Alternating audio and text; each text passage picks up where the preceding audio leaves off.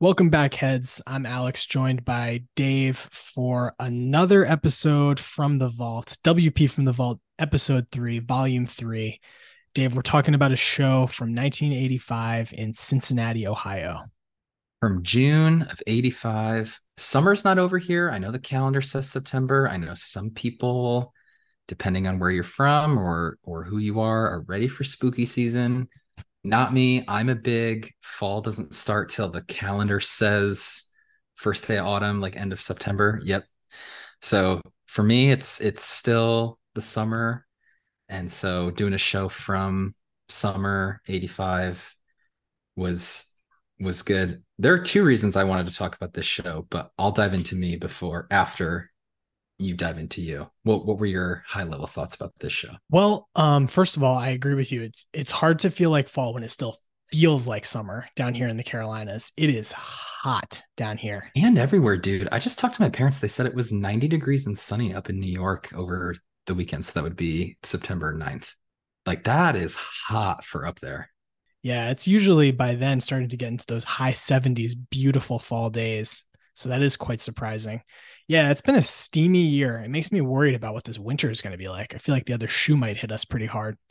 Um, but in any case, um, yeah, I was just listening to this show. I listened back to it earlier today because I knew we were going to be re-releasing it. We were diving into it from the vault. And I thought this was a really fun episode. This was our first fan request. You told me that when you said that you wanted to do it, um, and I'll let you get into that a little bit. But I'm really glad that a fan suggested that we talk about this show because I'm not sure when we would have discovered it if not. And eighty-five is kind of a weird year in Grateful Dead history, I think, just because it's the year preceding Jerry's diabetic coma. And so, you know, there's a reason why there have not been very many official releases from eighty-five. It's, you know, a bit of an uneven year. Although if you were on the road seeing shows in eighty-five, I think that you disagreed and you laid out a really great theory about why in this episode. So a little teaser of what's yes. to come. So yeah, this, uh, this re-release from April twenty-sixth of twenty twenty-two, it's a blast from the past in a lot of ways.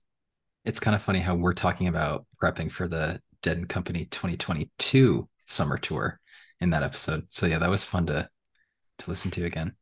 Yeah, the two reasons I wanted to talk about, you already hit on one of them. It was our first ever fan submission. So shout out to Devin Murphy for, you know, I guess being with us from the very beginning and submitting it early on. And, you know, for those newer to the program who haven't been with us from the beginning when we only did these long form episodes, like we have a plan kind of mapped out, but that doesn't mean we don't want your input and your submissions of shows that you have enjoyed. So when we tell you to get in touch with us, like, please do. We we genuinely do take that seriously.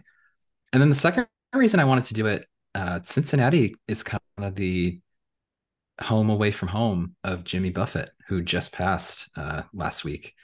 And so it kind of felt fitting to, you know, honor him. And I mean, it's as tangential as possible, but to still kind of give him a shout out, which we do in, in the episode. So stay tuned for that. Yeah, I forgot. I had completely forgotten about that. And even you and I had talked about that because you almost went to Cincinnati last week and you mentioned the Jimmy Buffett of it all. And even still, I had kind of lost track of that tidbit in my mind of like him and Riverbend and kind of his connection to this venue until I was just re-listening to this episode and was like, oh yeah, Dave told me about that last week. And now here we go. So that is kind of cool. I think it's also, you're right. It's so strange to listen to us talking about like, oh, twenty twenty-two, Rolling Stone said it's going to be the last Dead and Co tour. And, you know, maybe right. it will be, maybe it won't be, but we're going to be excited to go to shows. And like all of the shows that we've been to since then and all that has happened in the time since then, the fact that it has been the end of Dead and Co just a year later. And yeah. now we're living in this post Dead and Co space where um, it's like, who knows what's going to kind of come next for these guys. Uh, yeah, it's interesting. It's kind of fun to to listen back. How naive we were. Simple times. And a just simply awesome show.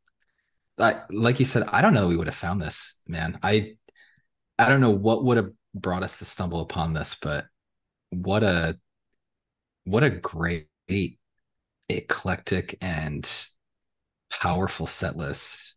I mean, including the the big flashing light of like the cryptical envelopment revival, but from the jump with that Alabama Getaway, just an awesome show. Yeah, absolutely. Well, with a tiny bit of further ado, we'll let you hear this episode from our vault. As a, as I said, again, released on April twenty-sixth, twenty twenty-two. Um, so one scheduling note about what we're going to be doing next. So this episode is coming out on September twelfth, two weeks from now, which will be the twenty-sixth of September. We're going to release our album review album episode W P N thirty on Oxomoxoa. Um, that is, you know, as promised. So we're going to be talking about Saint Stephen and, um, Dupree's Diamond Blues, et cetera. Uh, China Cat. Oh yeah. Yep. Some, some classics on that album. Um, and then two weeks after that on, I believe that will be the tenth of October. We are going to talk about the very famous, potentially infamous Lake Acid show at Lake Placid, New York, in October of nineteen eighty-three. That'll be three days before the fortieth anniversary of that show. So Dave and I are going to go back with a, a classic, uh, you know, our classic format with a full length episode about that great show. So we're really excited to talk about those as our upcoming two episodes, and what the future holds after that. When, when we'll be back with the next episode, we'll address that and we'll talk about it with you guys as we go, because as I, as I've said, and as you might be tired of hearing about, Dave and I are both moving. We're both changing jobs. There's a lot of stuff going on for us right now, but we wanted to drop back into, into this feed to keep some content coming for you guys. Um, I hope that you're all enjoying your summer and early fall. Uh, any other notes, Dave, before we kick it to the episode? I got nothing. Let's do it. Let's do it. This is W P from the Vault, Volume three, our episode talking about the Grateful Dead live at the Riverbend Music Center on June twenty-fourth, nineteen eighty-five.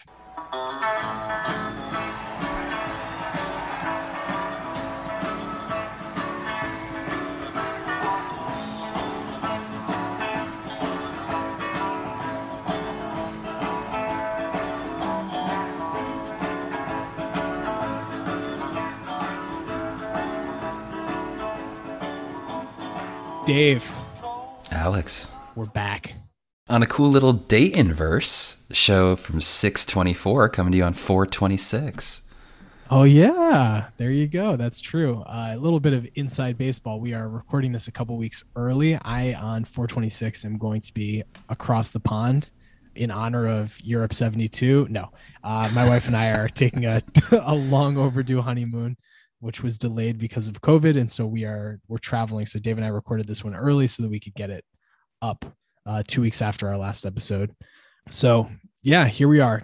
As, as you said, Dave, this show that we're going to talk about today from six twenty-four eighty-five, June twenty-fourth at the Riverbend Music Center in Cincinnati, Ohio. It's, This is our first dip into the eighties. We have a Brent show from the nineties, from like his, you know, seven months of playing in the band in the nineties. But this is our first taste of eighties Dead. And it's a whole different palette. That nineties show and this show, it's it's not. It's literally night and day. So I guess we should say uh, off the rip that this, this show was recommended to us by Devin Murphy. Devin Murphy is at Papa Murph seven six. Okay. Papa Murph seven six. Well, the reason, the way that he recommended this one to us is that we, when we were posting about our second episode about Dave's Picks, volume forty-one, Devin reached out to us on Instagram and said, and I quote, "Check out six twenty-four eighty-five from Cincinnati. Interesting connection to the episode about ten twelve sixty-eight. It's one of the eighty-five shows where cryptical envelopment is featured." So Devin asked, we were happy to oblige. We were already, you know, kind of looking for shows from the eighties to intersperse. Same with shows from the sixties or shows from the nineties, because we don't want to be an exclusively seventies Dead podcast. Um, so we got that recommendation from him and we basically said, say, say no more, we'll do it. So we are happy to be talking about it. And that, that was kind of the, I mean, I guess that's a little bit of a spoiler. You've got a cryptical coming in this show. Before I even like kind of really set the stage, let's just talk about that cryptical experience, because um, I know I've said this like three episodes in a row, but our, our guy Grateful Seconds is going to be on this show in, a, in like a month. Um, and he, I, I in preparing for this episode, I read uh, a couple of great articles that he wrote about eighties Dead. And one of them was about the fact that he was actually at the show where they brought Cryptical back for the first time in, I think, twelve years. The the last time that Cryptical Envelopment had been played before June of nineteen eighty-five was September, September twenty-third, nineteen seventy-two. And then after twelve, almost thirteen years, they brought it back on June sixteenth, nineteen eighty-five at the Greek Theater.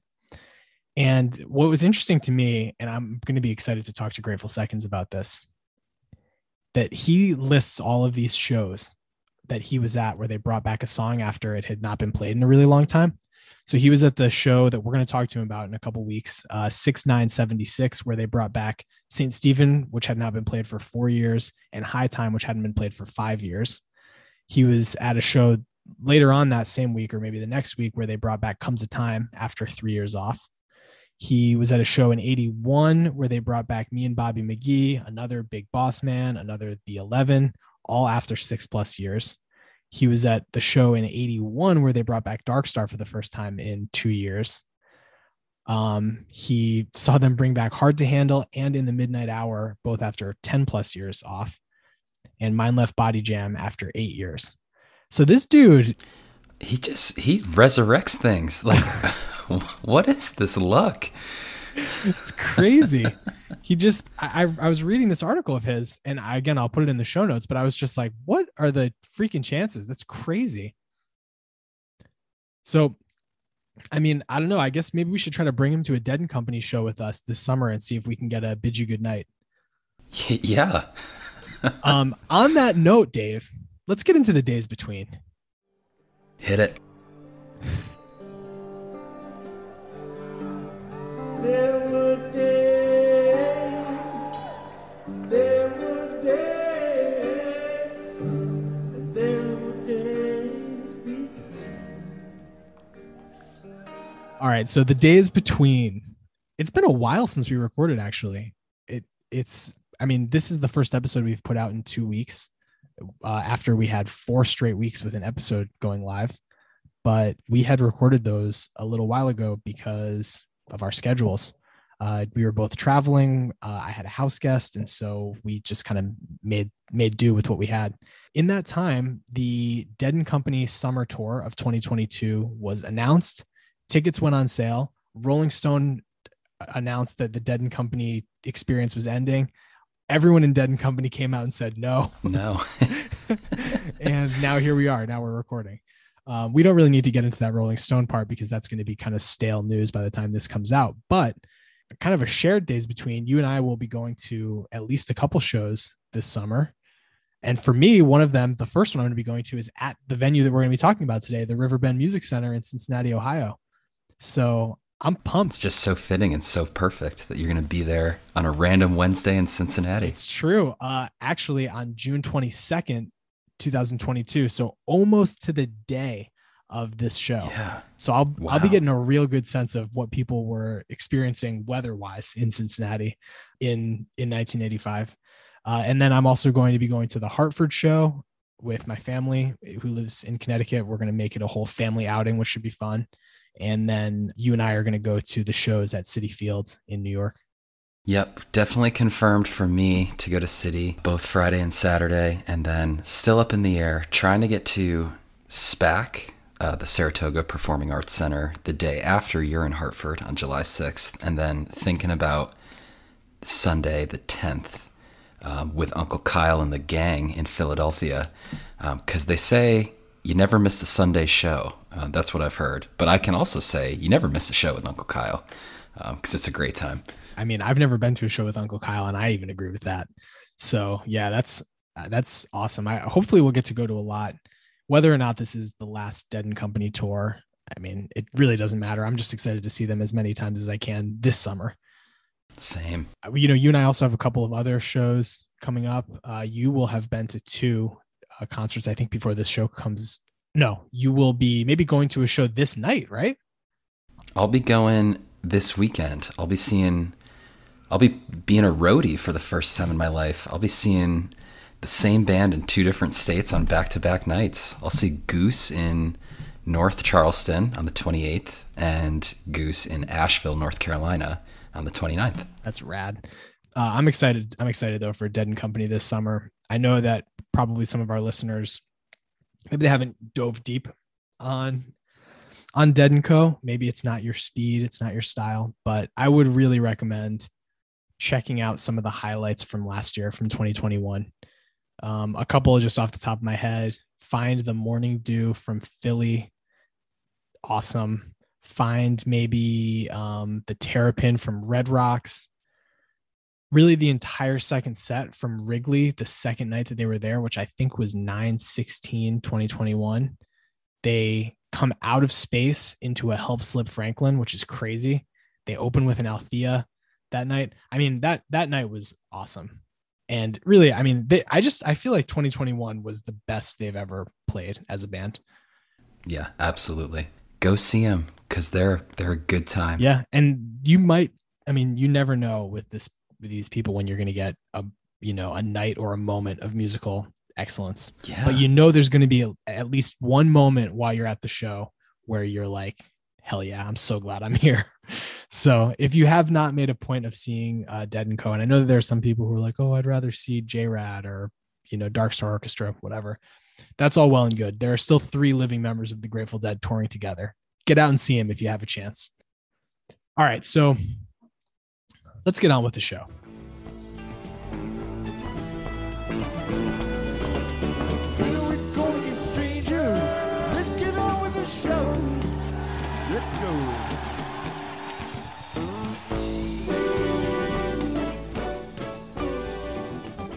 Monday, June twenty-fourth, nineteen eighty-five, at the Riverbend Music Center in Cincinnati, Ohio.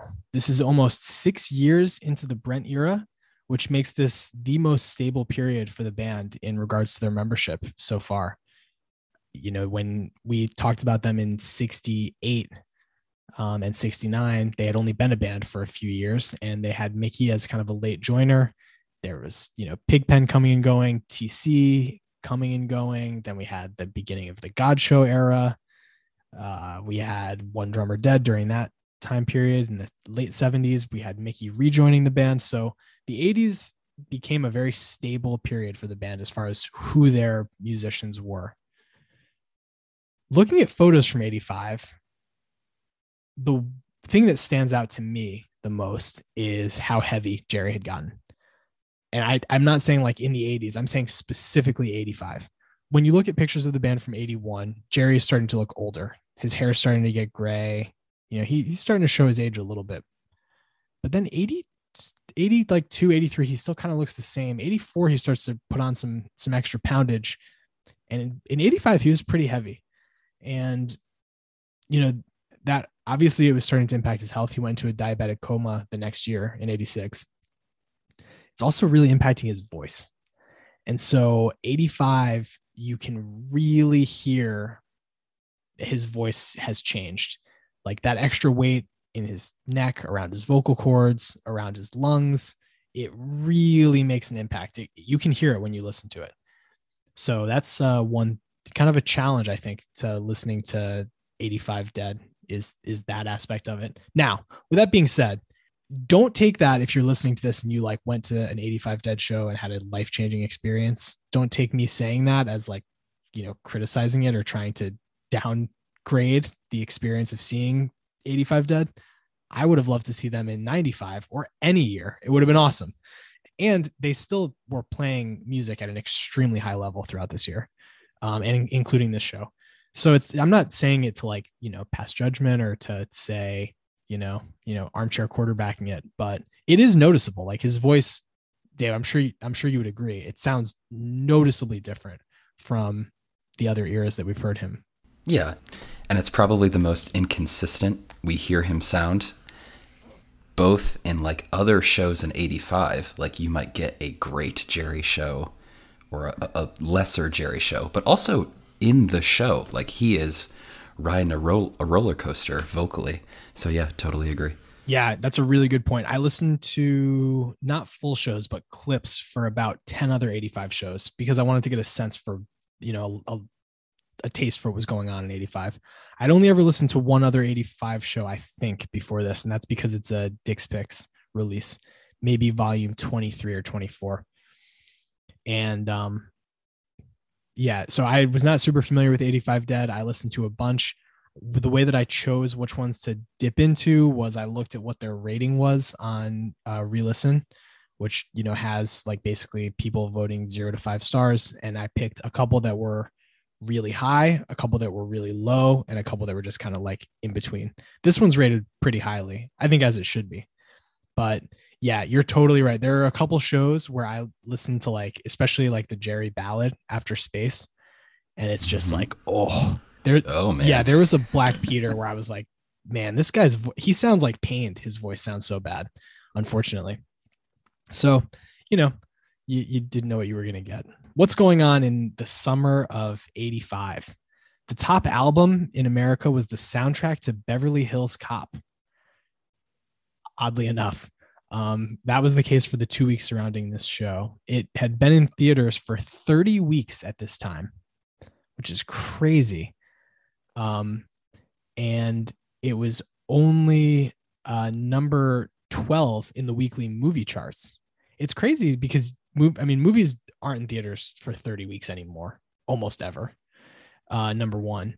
Number two, it's weird that it was that late into its theatrical run. It was the number one album, the soundtrack. The only song I can picture from it is the Beverly Hills Cop theme song, which then became that like weird Crazy Frog song in the mid two thousands. That was like yes, a big ringtone and stuff. So, I mean, catchy, like electronic synthy song and a really good movie. I mean, good Eddie Murphy, Judge Reinhold. I don't know who else is in that movie, but Uh, I, I enjoy it. And Beverly Hills Cop two. I think there's a third, but I don't remember that one. Uh, the top movie that week was Pale Rider, which had debuted the previous weekend. Number two was Cocoon. Number four, uh, I don't know why I didn't write down what number three is. Apparently not a movie that I knew. Number four uh, was Saint Elmo's Fire. Uh, this was that movie's opening weekend. Another huge soundtrack uh, to that movie. And number five was The Goonies, one of my favorites. I, I'd say, I think maybe one of the best movies of the eighties, honestly. That movie's so good.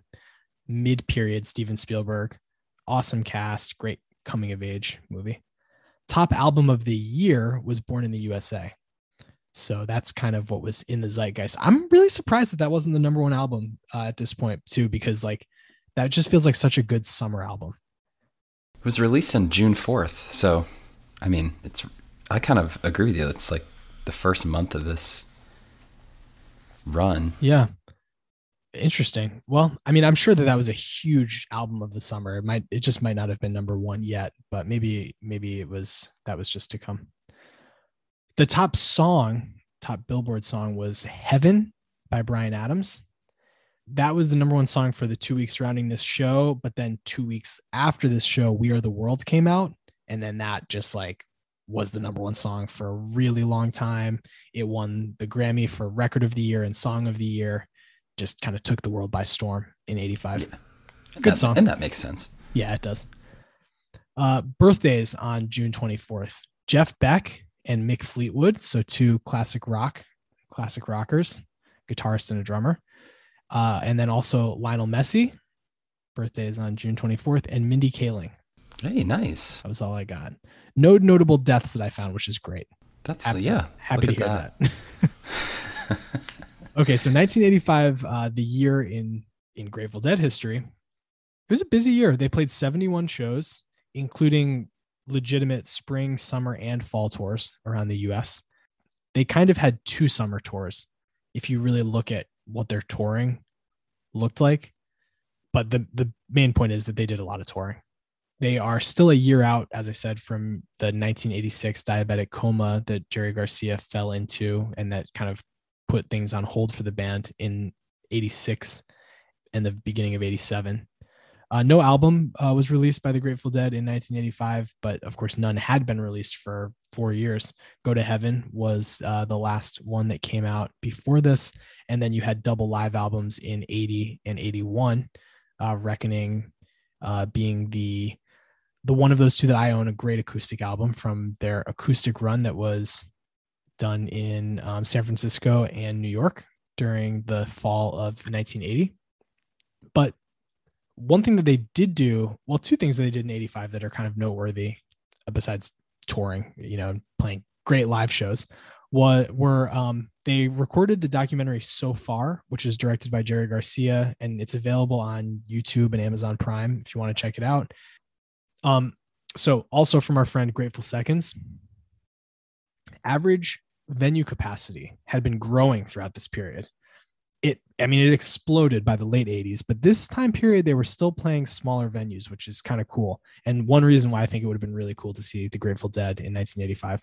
So in eighty-four, the average venue capacity was eleven thousand seven hundred. And that jumped by almost fifteen hundred to over thirteen thousand in nineteen eighty-five, jumped again to sixteen thousand in eighty-six, and then even further in eighty-seven to eighteen thousand five hundred. And ticket sales did the same thing. It was actually an even bigger jump. In eighty-four, they were averaging just under eight thousand ticket sales per show. And in eighty-five, they were selling almost twelve thousand uh, seats per show. Ooh. And then again, that kept going up as well. So the venues that they were playing in in the two weeks around this tour, you had three shows at the Greek Theater, June fourteenth, fifteenth, and that show on the sixteenth that I mentioned where they brought back Cryptical. Those shows were billed as a twenty-year celebration of the Grateful Dead. Hmm. So De- Dennis McNally tells a great story that the first night they played and the crowd like didn't seem to be like that into it, and they were asking why afterward. And Dennis McNally was like, "Well, because the, these are supposed to be your twentieth anniversary shows, and they were just kind of it was just kind of a regular show." And they were like, "Oh, well, we didn't even know that. We had no idea." And so then like nights two and three, they kind of like ratcheted it up a little bit or did some special things like bringing back Cryptical um, to celebrate the twentieth anniversary of the Grateful Dead, because none of them knew the actual date. And so Dennis McNally booked these three as the twentieth anniversary shows because they roughly coincided with the date that Phil Lesh moved to Palo Alto to join the band in earnest. Oh, so those were the anniversary shows closer to home. And then they hit the road for two nights at the Alpine Valley Music Theater, this night at Riverbend, and then the following night was at Blossom. So the reason why I'm saying that around this venue conversation is because the Greek Theater only holds, or held at that point at least, eighty-five hundred people. Alpine held and holds thirty-seven thousand. So huge. Yeah, whoa. Two nights, seventy-four thousand tickets available at least. And then Riverbend was a step down, twenty thousand five hundred is the capacity there.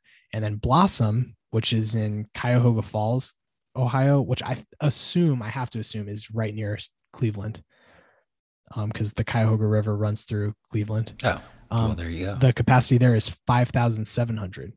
So hmm. really, I mean, if you took this little Midwestern dip with them from Alpine down to Riverbend and then up to Blossom, you would have seen them at descending venues, like yeah big with a capital B, big, and then you know big but not gigantic, five thousand seven hundred.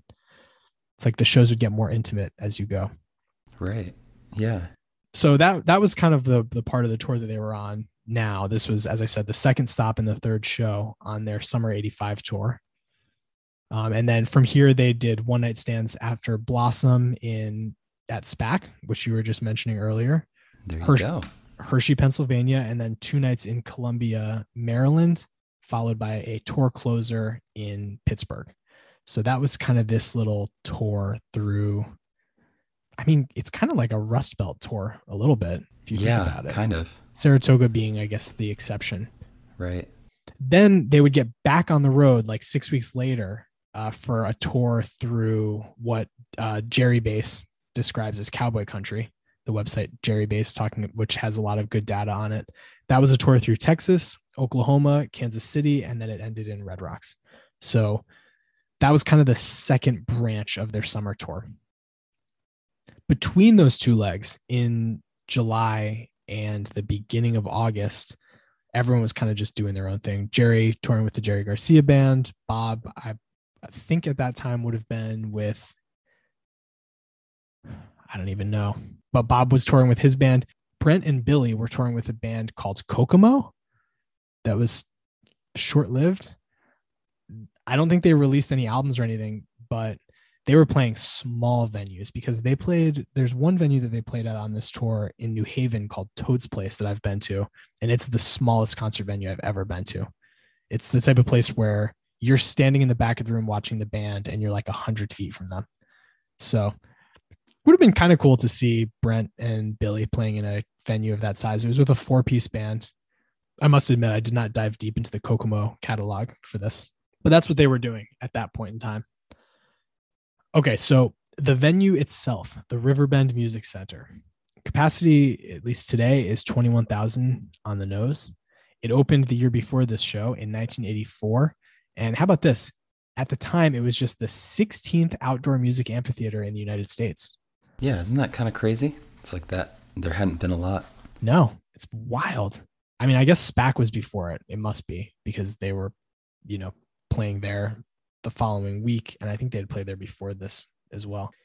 Kind of cool. I'm excited to go there this summer. It looks like it's right on, on the river in Cincinnati and right on the Ohio River. Yep. Yep. Right on the, the Kentucky border. Yep. One of the things that is kind of cool about this venue is that it's widely credited with reviving live music in Cincinnati. It had largely gone away after the tragic events of the concert that the Who had there in seventy-nine, where there were like people died because they were trampled getting in. And um, I think that the city had like really kind of shied away from big music acts coming in after that. Fairly so. I mean, that's a, that was an, sounds like an absolutely awful situation, you know, reading accounts of what happened at that concert. And this was the Dead's first show in Cincinnati since nineteen seventy-six. So they were, um, you know, happy to go back, I'm sure. Right. This venue hosted has hosted a bunch of big names. It has hosted a bunch of festivals too over the years. Lilith Fair, Ozfest, Warped Tour, uh, an early uh, Lollapalooza was there. So it's been like a big uh, kind of festival draw, which is kind of cool. It also makes me wonder what the camping situation is going to be like when I go there this summer. I, I bet that if it's hosted festivals, then I bet there will be some people who are who are sleeping out there, which will be kind of cool. It's also oddly, seemingly the road home, the home away from home for Jimmy Buffett. Right. I was going to say, if you've like kind of heard of this venue, but you're not sure why, maybe you're a Jimmy Buffett fan because he plays there every year. And, you know, with the not playing because of the pandemic, but he played there every year from eighty-eight to twenty nineteen. And he also released a live album from there. So he has really made it his home away from home.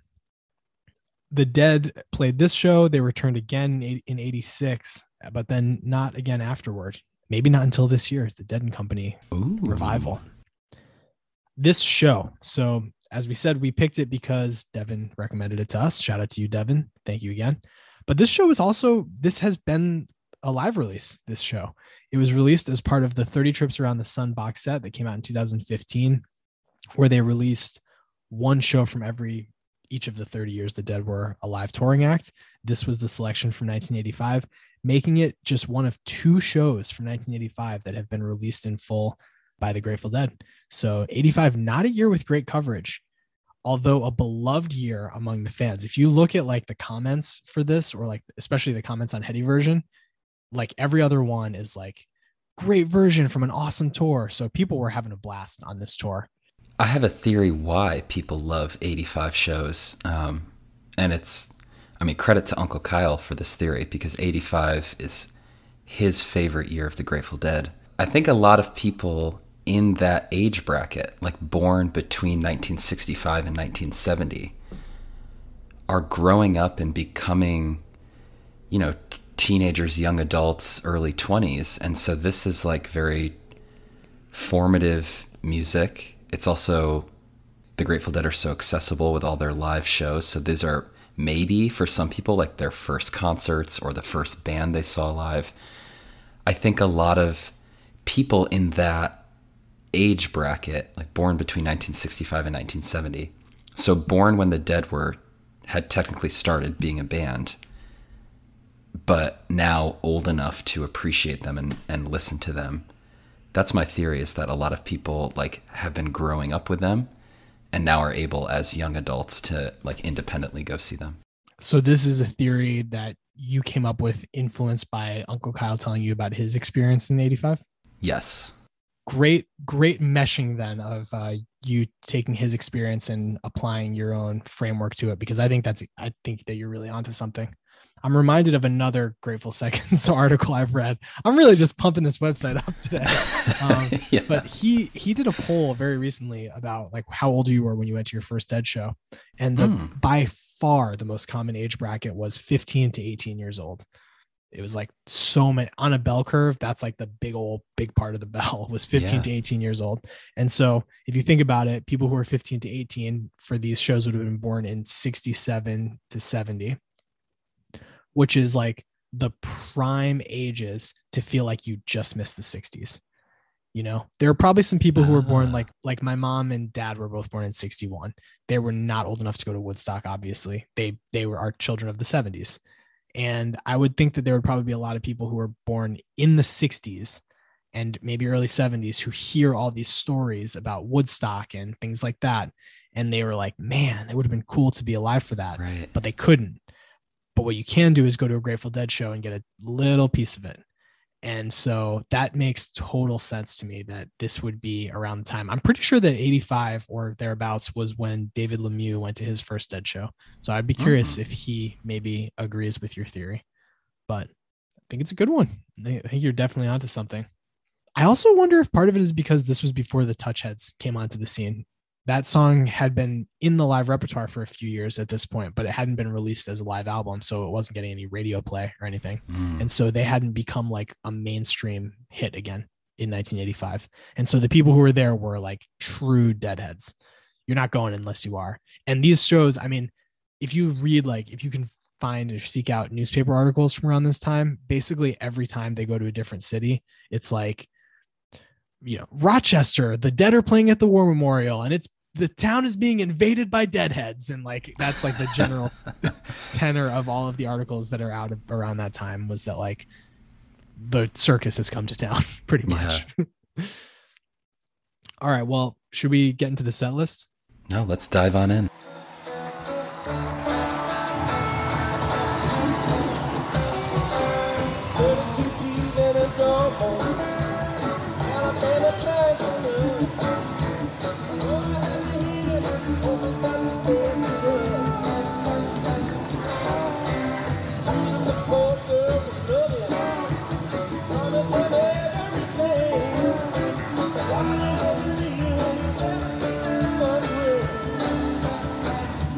This show begins with Alabama Getaway.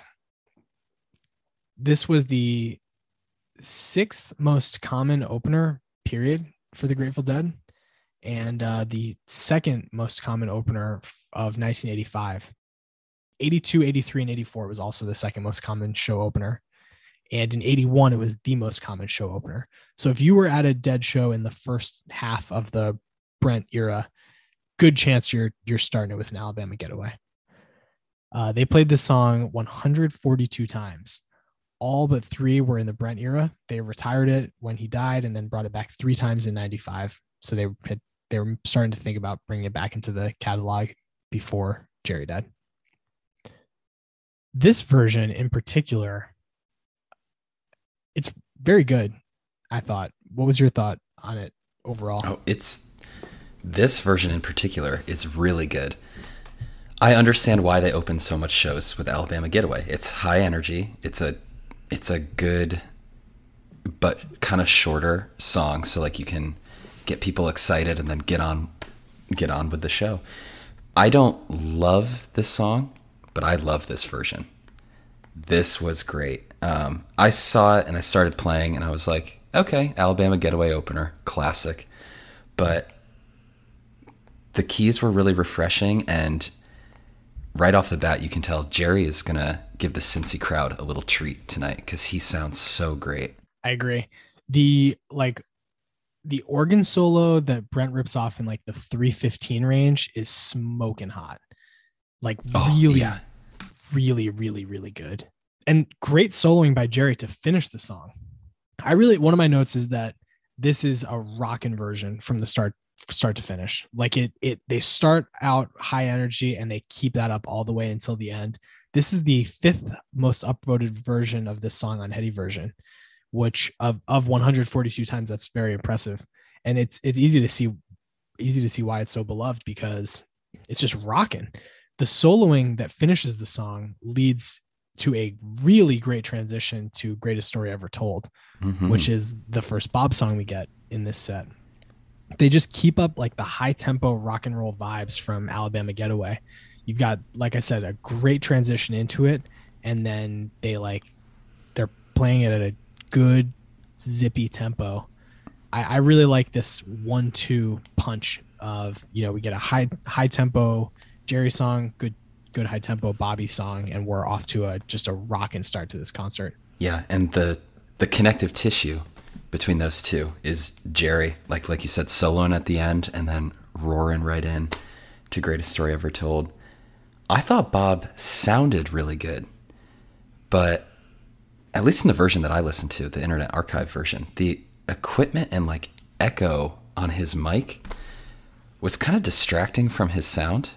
And it's not the only time it happens throughout the show, but this like echoey Bob mic kind of took away from how good he was sounding, because he sounds really good. And then kind of, it would be like the last line of each verse. It would be this like, wow, wow, wow, wow, wow, wow, like following every syllable that he was saying. So that took away from it for me. And maybe that's just the version I listened to, but I was like, oh, this would have been really good without that echoey mic. No, I agree with you. I almost wondered if it was on purpose. I wrote like weird echo effect because it, it, I bet you're right. I don't know. I don't think it was. It's not consistent enough to, for me to feel like it was on purpose, because it seems like random when it happens. And it happened to Jerry once or twice. We'll talk about it when we get into Loser, why I don't think it was on purpose, but I, I don't think it was Bob being like, oh, well, let me try something weird and put an echo effect on my mic. I think he started it and was probably like, oh, what's going on?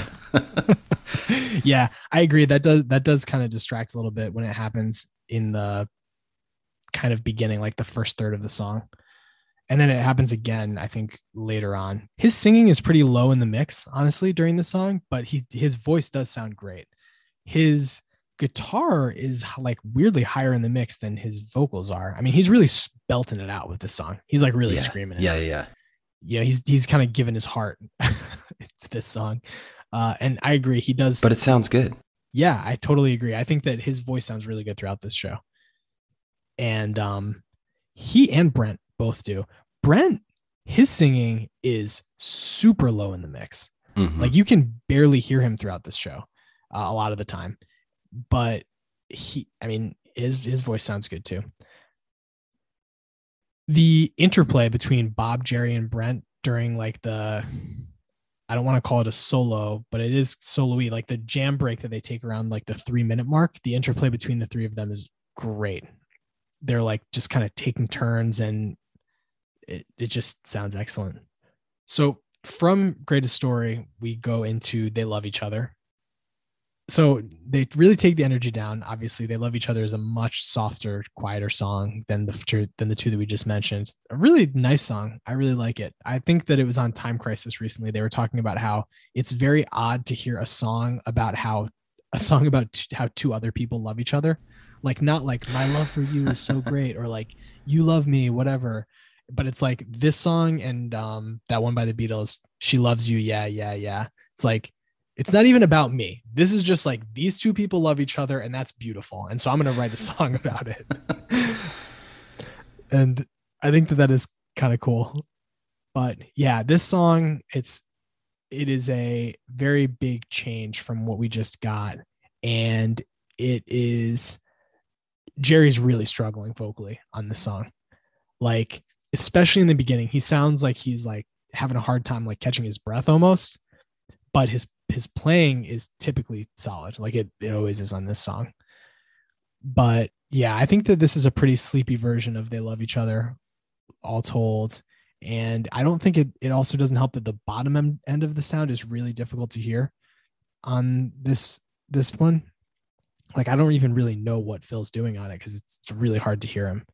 And so this no, song I, I is... kind of couldn't hear Phil and Bob at all on yeah. on this version. But, I mean, Jerry locked it down, so that was yeah. nice. But, yeah. Yeah, I agree with you. Not not one that I would go back to, though. I, I think that, again, I, pretty kind of just like, uh, like it just kind of, I don't know how else to describe it other than sleepy. No, I, I just, I wrote, it was very, very average. Mm-hmm. The peak of this song for me was at the five thirty mark. Um, the drums were doing some good things, um, and Jerry was doing good things too. I've never seen this song live. I don't think you've ever seen this song live either. For some reason, I just think this would be a good song if it was like raining at the show. I don't know why. Mm. Um, I ha- I just think it would be a good song, like if it's going to be raining when you're outside at a Dead show. This song, for some reason, I think would be nice. Fair. I could see that. I really thought that I was going to hear this. I don't remember why. I, don't, I had a reason. But for some reason, the Charlotte show that I went to last year, I really felt like I was going to get this song that night. I th- oh, okay. I think I remember why. A couple nights before that, they had brought it back with like the up-tempo arrangement that they played in. It might have even just been nineteen seventy-four, but around that time, seventy-four, maybe seventy-three as well, they would play this song at a much faster pace.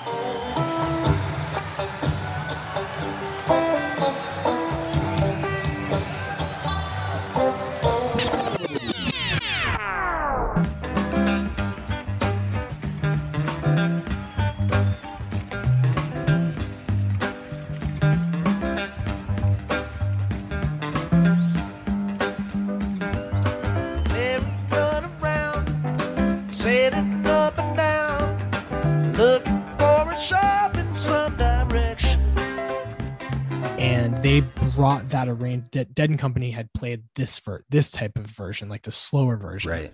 And then one of the shows in the beginning of their fall tour, they like really sped it up. And I was like, ah, oh, I bet they're going to do that again. And I feel like I'm going to get that in Charlotte. And they didn't, but they played it the next night in um, Atlanta. So I missed it by one, by one night. I, I do really like that song though. And a song that you really like is next on the set list. We've got a new Minglewood Blues. This slot, the fourth song of the show, or the third song, either way, the second Bob song of the show in the eighties is like Bobby Blues, just chalk. It's going to be, yep. yeah, it's either going to be, we're either going down to Minglewood. It's going to be a C C Rider, a, you know, Little Red Rooster, maybe a Smokestack Lightning. It's going to be some sort of Bobby Blues. Of those options, New Minglewood is definitely my favorite. So I was, I was glad that that was the one that was in the Bobby Blues slot for this show. And um, I liked this version, but I should just step back and let you talk about it because you're a resident Minglewood head. Yeah. I mean, I love seeing it in any set list. And I would say the first two minutes were a little disappointing. Um, and then the last six minutes of the song make up for it. It, you don't get that guttural roar, which I know is your favorite part of the song, the when Bob really reaches for that lion's den, like deep in his diaphragm. You kind of get more of like a a safe start to the song. And then the first two minutes, my critique was felt a little less bluesy and a little more shuffle. It was more of a New Minglewood shuffle, partly to blame on the drumming. But then at the three minute mark, the fire starts. And I've always said the keys make or break this song, and Brent is punishing the keys, and it's so, so fun to listen to. The drums then like do this complete one eighty, and they go from kind of shuffling along to really like locking and holding it down. Bob is trying his best with the slide guitar, and, and we appreciate that. But then it's Jerry and Brent to the rescue at like the five-ish minute mark. I think Bob was kind of the weak point in this New Minglewood, and everybody else kind of saved the day at the end. Um, liked it, didn't love it, but, you know, I always love a Minglewood. That's fair. I think that the ending is the peak of the song for me. I dig the cool feedback at the end, too. And I agree. That, so, like, if you told me, okay, I'm going to play you a Grateful Dead song, and it features Bob on the slide guitar, I wouldn't be like, oh, fuck you, you know, or like, oh, I'm going to hate that song. Like, I am not willing to just like write him off in that talent, that that's like skill set entirely. I think that he got better at it as the eighties went along. And I think that there's a song, two songs from this one where he's much better at it than he is in this song. Yes. But I didn't think that he was like distractingly bad by any means. It's just like, it just kind of like is what it is. But I agree that like the Jerry Brent interplay, especially in the back half of this song, is really good. And it's interesting, the drummer thing that you're talking about, because this is not the last time in this show where they have like a hard time in the beginning of the song for whatever reason. They're they like they like find they have like a really hard time getting into the tempo of it. And then they they get there. Right. It's like a minute and a half or two minutes into this one, and it's the same in the other song that I'm thinking of later on. And then it's like, oh, okay, now, now we're good. Like it's all, it's all good now. But like in the beginning, it's just like, guys, like tighten it up. Yeah. I don't know if they like couldn't see the set list for some reason, but yeah, that happens more than once where they're like, they're like, oh, okay. Yeah. And now we've got it figured out. Yeah. Odd. Uh, this is one where I wish that I could hear Phil more clearly, because I generally really like his bass playing, his bass playing on New Minglewood, and I couldn't hear it super clearly on this song, really throughout the show. I think you, what you said about the the like mixer on the lower end being turned down is right, because Phil doesn't stand out this entire show, and I would bet money it's not because Phil was playing poorly. It's just because he wasn't like mixed in correctly. I agree. And this is actually a good time to get into a quick correction corner from the last show. Thank you to Zach Cropper for correcting me on this. In the last show, I referred to the Europe seventy-two C Ds basically that are available on Spotify as soundboards. And Zach messaged me and said, get the vernacular straight. Basically, those are multi-track recordings. And so he provided a very concise little primer that I can read to our audience in case you don't know the difference between the two. So a multi-track means each input is being recorded to its own track, which obviously allows for greater flexibility when mixing, Zach tells us. It also means there are separate recording mics, not to, not the ones for the room. A second mic on the bass drum is a dead giveaway that a show is being recorded. This leads to a much better sound quality, more vibrant, et cetera. Whereas a soundboard is simply a copy of whatever's being fed into the mixing desk to the P A and will often function like a mirror image of the sound in the room. For example, if the arena is really boomy or the sound system is massive, the mix in the P A will be lighter on the bass, so the soundboard will sound thin in the bass when the bass actually sounded huge at the show. That's why he's a doctor, Cropper, and you and I are just bums trying this out. Yeah, that's true. Um, but that's also probably why we can't hear Phil, because this is an outdoor venue. Yeah. Like they, they've got a, the sound system is massive because they've got to reach the people at the back of the lawn. And so it would make sense that we wouldn't be able to hear the bass as clearly here as we would have at, for example, that show at the Empire Pool, where we've got a multi-track and there's a mic on his bass. Right. That we're hearing, you know, direct from the source. So, you know, that's okay. We, we can just assume that Phil was crushing it on the bass right. throughout this show. I mean, I that's what I choose to believe. So there it is. The next song, uh, we're back to Tennessee. I, we apparently only do shows with Tennessee Jed in them at this point in time. Um, so here we go. We've got uh, my. I have one note on this song. Stock version, but Jerry's voice also doesn't sound good. Not for me. That's all I got on this version. Yeah, I thought this was a slightly more spaced out version uh, than than the ones we talked about last time, like the more tight, concise ones from Europe seventy-two. We did all that talk about multi-tracking and how we were going to assume Phil was good. This was the song where Phil stood out to me. Um, so all all of what we just analyzed for naught, but Phil Phil and the, Phil was really locking it down in this one. Okay. I'll take your word for it. Are we getting tired of Jed? Because I didn't take a lot of notes either. Well, I mean, I guess I think this is literally the fourth straight show that we've we've gone back to Tennessee. Yeah. I will say I did think about when this song started, that Zach said in our bonus episode that like the very first lyric is like super evocative to him. Like he hears it and it feels like he's transported. I did think about that. Yeah. Which is still cool, but yeah, not, not for me. Um, the rest of the first set is definitely for me. So from here, they go into My Brother Esau. This is the song where Bob's slide sounds quite good. I like what he's doing with the slide on this song. I really like the intro segment. This is like the inverse of what we were just talking about, where the drummers are in lockstep for the beginning of this song. Bob has this kind of cool lick that he's working on with the slide. And this is another one, though, where we get the the echo effect on Bob's vocals, unfortunately. Yeah, the echo was, again, kind of a distraction from how good he sounded.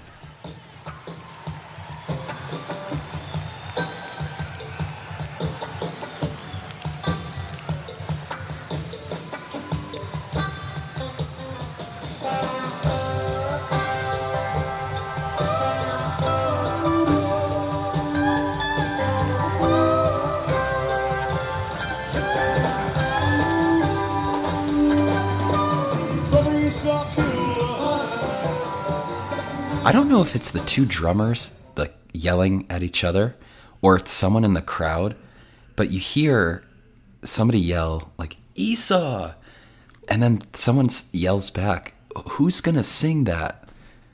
And I don't know if the drummers were like, they were like making sure they were, they knew what was next, or someone in the crowd was just like predicting in the front row, like, oh, I think they're going into this. And their friend was like, oh, who's going to do that one? But that's what I heard. Uh, and then my my notes from the song were a warm invitation from the keys, cowbell opens the door, and then Jerry sucks you in with some good playing. Yeah, Jerry's playing sounds great on this song. I think that the the banter that you were talking about is from the drummers. I think that that's on on stage. I think that they were they were calling the next song. Okay. Because they introduced this song in spring of eighty-three and then had played the crap out of it throughout eighty-three, eighty-four, and eighty-five. So I think that they would have known who was going to sing it, like the audience would have. And so yeah. That's why I think I think that they were being sassy to Bob, who's going to sing it. Ah. And then I think that that's why at the end of this song, Bob says, um, that was a hostage ending. And he says, during the break, we're going to be holding a raffle, and the lucky winner of the raffle gets to hold the rhythm section hostage. um, and then from there, they go right into Loser. Be- before we talk about Loser, though, I do really like My Brother Esau. I-, I like that song a lot. I think that that's another kind of good bluesy Bob song. And I, I really thought that this was a a quite good version. One of my favorite songs from the first set, I would say. So I don't want to short, short sell it by, you know, not talking about it for that long, but yeah, that's kind of my thoughts on it. Wow. I was the other side of the, of the aisle. I thought that this was the low point of set one. Wow. Was the Jed into Esau.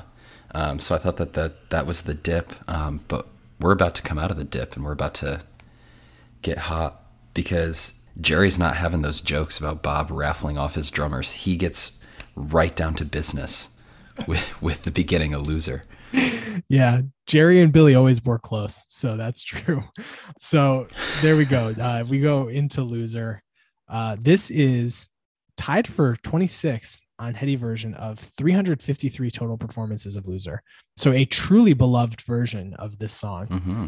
And um, yeah, I get it. There's a great solo in like the four ten range of this song. And to me, the return, like that solo and then the return into the singing into the last fair deal part of, of the song is the high point of the song from a vocal standpoint. Brent and Bob are on like the supporting vocals are doing awesome. And you can, it, Jerry's voice, even though it sounds rough, you can hear that he's like pouring his heart into the song at that, at that point, which really sounds great. I think that when his voice is worse for the wear, the effort that he's putting in becomes the most endearing and enjoyable part of the listening experience. And that that part of this song, I think, is a good exemplification of what I'm talking about there. Overall, I think that the the playing throughout this song is just really great. The the drumming on this song, I think, is I don't, I can't say it's always good. There are three hundred fifty-three versions. There are probably somewhere it's not, but at least the versions that I'm very familiar with, uh, they do a nice job with like a pretty sparse palette that this song asks for from from the drummers. It's a very irregular beat that they're asked to keep throughout the song. It's, you know, shuffly, but there are parts where it doesn't sound like they're doing almost anything, and they do a really nice job with it. Especially for me, the last minute of the song, the drumming is super understated and just sounds excellent. It really adds to the whole, the whole experience of listening to this song, I think. The last minute of this song in general, I think everyone is, is peaking. Um, and absolutely, I don't have anything to add. You hit all my points. Okay, nice. Uh, another extremely upvoted song is next. The set one finale, the set one closer is Let It Grow. You... Welcome to the show. Welcome to the program. Yeah, that's true. Uh, we've never talked about Let It Grow or Weather Report Suite. So at this point, they were not doing the whole suite, just Let It Grow. And this is the second most upvoted song of the show as far as like total votes go. It's fifteenth on Heady Version, which makes it at the the last entry on the first page when you look at Let It Grow. This is the other song I was thinking of specific, or one of a few other songs I was thinking of where the drummers don't have the pace at the beginning. The first like two minutes, I don't really know, like the band is not playing in time with each other. And then they find it as the so as the song goes on. And the fact that it's so upvoted, despite that, like kind of almost jarring beginning for, from a tempo standpoint, just speaks to how good the middle and end of this song are. Like the mid-song jam is super strong. Jerry is soloing his ass off. And then from like eight thirty to nine thirty, it is just like, man.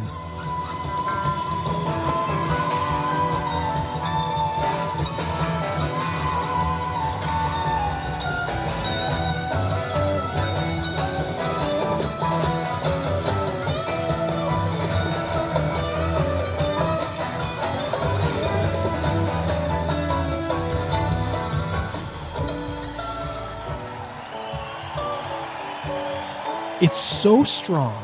And then they, on a dime, drop the tempo, which is like, to be so nimble as a two drummer band is crazy to me. Brent's mm-hmm. keys around that point are also really just tremendous. But yeah, this is just a great way to end set one. And, uh, you know, I totally get why this is the fifteenth ranked version on Heady Version, because it's fantastic. It's excellent. As soon as you get to that, that, I don't know if it's like the bridge or the break. I don't know how the band views it. At the four thirty mark, like right when you get there, they take it to another level with that, like that mid, like you said, that mid mid song section, and then you get that good good rhythm um, right at the eight minute mark. I think I said way back on episode one that U S Blues was my favorite rhythm guitar song, and I've got to I got to change course. I love that like crunchy rhythm here, where that like E to F sharp to G on the guitar, on the rhythm guitar. This is my favorite rhythm guitar song. I love the, the that like end portion um, mm-hmm. where they switch, where it's just like the dun dun dun dun dun dun. Oh, dun, that part. Dun, okay. Dun, dun, yeah. dun, dun. I it's it's I just I love that little crunch that they get into. And yeah, once you get to that middle section, you're in for a treat. Yeah. Yeah. Okay. I, I mean, I totally agree. I, I really loved that. I mean, I, I think that when it's all said and done, that's the high point of set one. Do you agree? Yeah, absolutely agree. Yeah. There are other high points, and I'm, I mean, there are highs and lows. This is like some, some good warty nineteen eighty-five Grateful Dead. Set one. It's just over an hour long in total. There are highs and lows, but it ended on a really high note, and it made me excited about what was to come in set two. Set two begins with Ico Ico. I think this is the first time we've talked about this song, isn't it? It is. And we have to shout out our good friend and friend of the show, Nicholas Beto. It is his favorite Grateful Dead song. So shout out Beto. Thanks for listening. And we're going to chat some Ico Ico. Absolutely. Shout out to you, Nick. So unfortunately uh, for Nick, I think this is a good version. I don't think it's like the best version. So I guess I'll caveat it that way. Maybe it's not unfortunate for Nick. The, this is another one though, where I feel like the beginning of this song, the like sneakery sound with the two drummers is in full force at the beginning of the song. And then they, they figure it back out. But the main issue for me with this song, I, and I do think that it's overall a fine version. It's very much enjoyed by the masses. It's thirteenth on Heady Version of mm. the Grateful Dead Ico Icos. The piano tone that Brent is working with, I don't really like it. I don't. Why? Why not? I don't know. I've, I've tried to put my finger on it because he's using this same tone for most of the second set. It's kind of like, what's the right word? Hollow, maybe? Like, I know what you mean. Yeah. It doesn't sound like full. And I kind of wish that he was just like playing a piano or even an organ. But like this electronic tone that he has going on, I'm just like not as crazy about it. Dry, maybe, because it's not like echoey yeah. like the nineties show, but hollow and empty. Yeah. When he switches to the organ in the second set, that's when I'm like, okay, now I really like what Brent's doing. But it's it's hard. I'm not gonna lie, it's hard for me to get past that. I don't enjoy it very much. I think that um o- overall though, this is a, a fine version. I have a similar analysis to the set one opener, Alabama Getaway. Like Alabama Getaway is not one of my favorite Dead songs. I, I apologize to Beto here.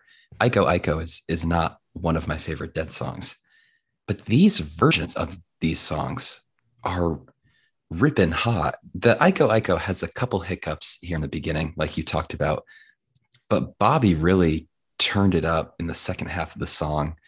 His, you know, chomp, chomp, chomp was fun in this version. Like you talked about number thirteen on Heady Version. And the cool thing about this song on Heady Version is this is one of the few songs where it's really all over the map. Like normally when you go to a song on Heady Version, you'll see like tracks, like you'll see, you know, if a song came out in the mid seventies, it's like the best versions are seventy-seven, seventy-eight, and you'll get a random like eighty-nine thrown in. Yeah. Or, you know, a lot of songs that were on the Europe seventy-two tour, it's like the best five of the top seven versions are from, you know, April or May seventy-two. With Ico Ico, it's like, It's, it's like truly random what which are the considered the best versions of this song. And I think this song is properly rated as on that front page in that top fifteen. I do agree. I, I think it's cool that what you're saying about the Heady Version response, the song specifically I'm thinking of is Eyes of the World, because like I think all of the top ten versions of Eyes are from seventy-four, or it might even be more than that, but like that year and that song are almost like inexorably intertwined.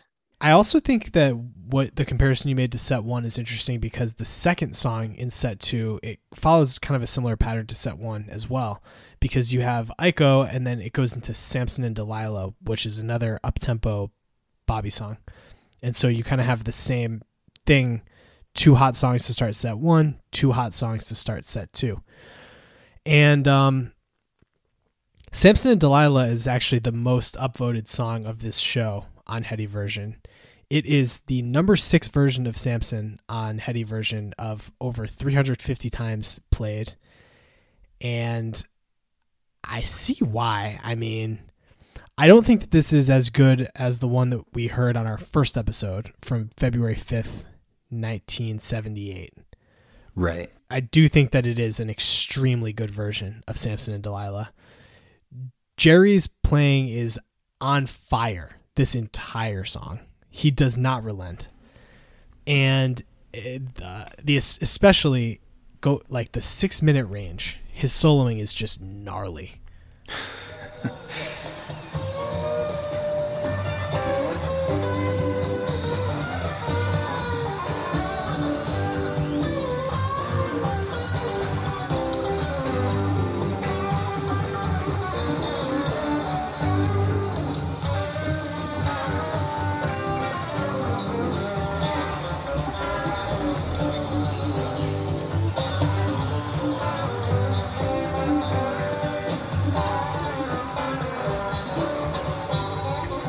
I think that the driving force behind this high rating is Jerry's guitar playing on this song. Um, I I think it's great, and Bob is, you know, singing his heart out, and it's just a, a good version, really, from beginning to end. Yeah, and don't leave Brent out of there. Brent is like battling Jerry for just pure awesomeness in the beginning, like who's going to be doing it better. Um, and then I think it's Brent in the backing vocal on the chorus, like really giving it his all on the on the end of the chorus for some backing vocals, and it sounds really good. Uh, there's a little fuzz on Jerry's guitar that we don't hadn't heard in this show up to this point, and it sounds really nice. This was my song. You talked about it in Esau. This was my song where I thought Slide Bob sounded the best, and he and Jerry on the solo working together was really, really good. And then Brent joined the fun, and yeah, this is a wild, hot version. I agree with you that the first time we listened to this song, it was like just a little better. And I think that that was because the drums were like a little more locked in. But I remember talking about that, about how they didn't miss in seventy-seven with Samson and Delilah. This song is number six on Heady Version. The number four version is from June thirtieth, nineteen eighty-five. So apparently in nineteen eighty-five, they didn't miss with Samson and Delilah either. Wow, that's really interesting. I didn't pick up on that. That's that's pretty cool. I think that the other thing that to me differentiates the seventy-eight version from this one is, I again, not to harp on it, but I really like the piano tone for Keith in that song a lot better. And he does this cool like going up his keys in the middle of that song um, that I remember really, really liking. And so I think that that is like the slight differentiator for me. But both great versions, and a great continuation of this beginning into set two. It's worth noting that set two is eighty-four minutes of just continuous jamming. There are no tuning breaks. There's not, every song goes into the next, and it is just uh I mean, it's just impressive. Yeah, it's a monster jam. And th- that is one thing that I will say for Brent, as much as a lot of this set I'm like, uh, come on with his tone. I do think that it's impressive that he's going back and forth between his his electric keyboard and his um, organ, and really just like playing them both well. I mean, the guy's got chops, obviously, uh, but everyone is doing doing really well throughout this monster jam of a second set. The third song is He's Gone. So again, kind of imitating the first set structure where now we've got a little slowdown. I really like the pacing of this song, the way that they Same. play it. It's, it's nice in eighty-five. And to parallel the discussion with the first set, that they love each other, I think was like a little bit of a lull. Like you talked about, this this isn't a lull, it's just slower. It's monster playing, just at a slightly slower pace. And Bob and Phil really stand out at the beginning in this just triumphantly beautiful song. Yeah, Bob stands out throughout this song. I think the wah that he's got going on in his guitar sounds great. It really suits the way that he's playing on this song. And um yeah, I mean, his his entire his, his entire approach to this song is excellent. Um, I think that this song also includes Jerry's best vocal moment so far in this show, which is the Nothing Left to Do But Smile, Smile, Smile. He sounds pretty good at that point, and it feels like his voice is getting better as the show goes on, which is kind of odd, mm-hmm. but I, I feel that way. I noted that too, and you've made this point before about how eighties and nineties era Jerry gives back what the crowd gives to him. And so right before that is the Steal Your Face Right Off Your Head line, where the crowd just roars and they're loving it. So then he gives it back with that Nothing Left to Do But Smile, Smile, Smile. So totally agree.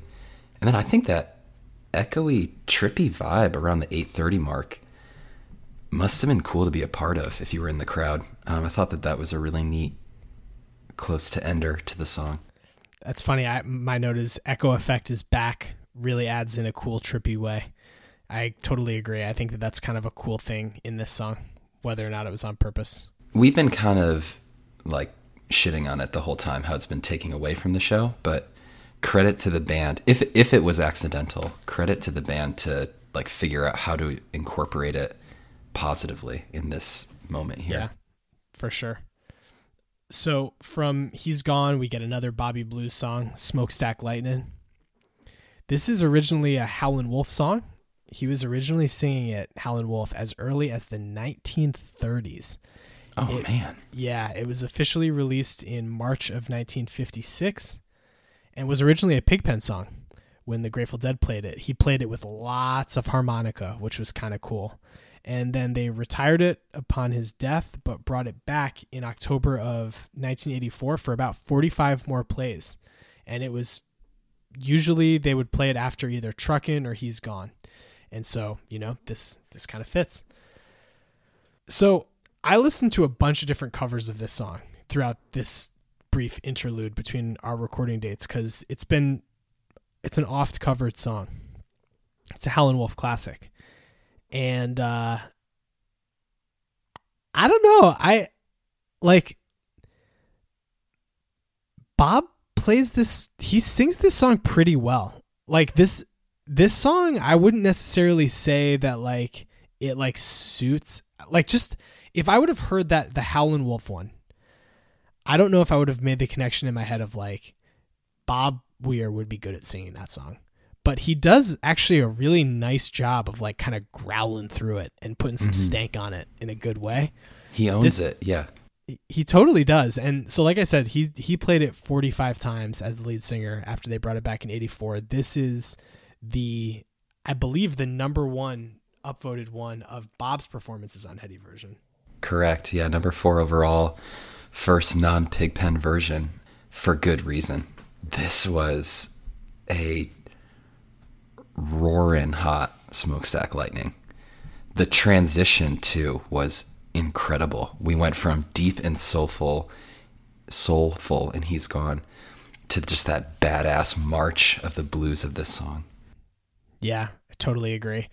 I think that this is a, like, as much as the He's Gone vocal part for Jerry was a high point for him, this is a cool Bobby Blues high point for his vocals. And the playing is just really good too. How would you describe Jerry's guitar playing in this song? I can like, I I feel the emotion. Hold on, hold on. Give me a minute to think about this. Yeah, yeah, yeah. Because I want to try to verbalize the way that I'm feeling about it. Because the words that are coming to mind are like sleazy and like deviant, I guess, in a Deviant's way. Deviant's not bad, yeah. What do you think? The word that I had, sexy. Like he was confident and beautiful and a little bit dangerous.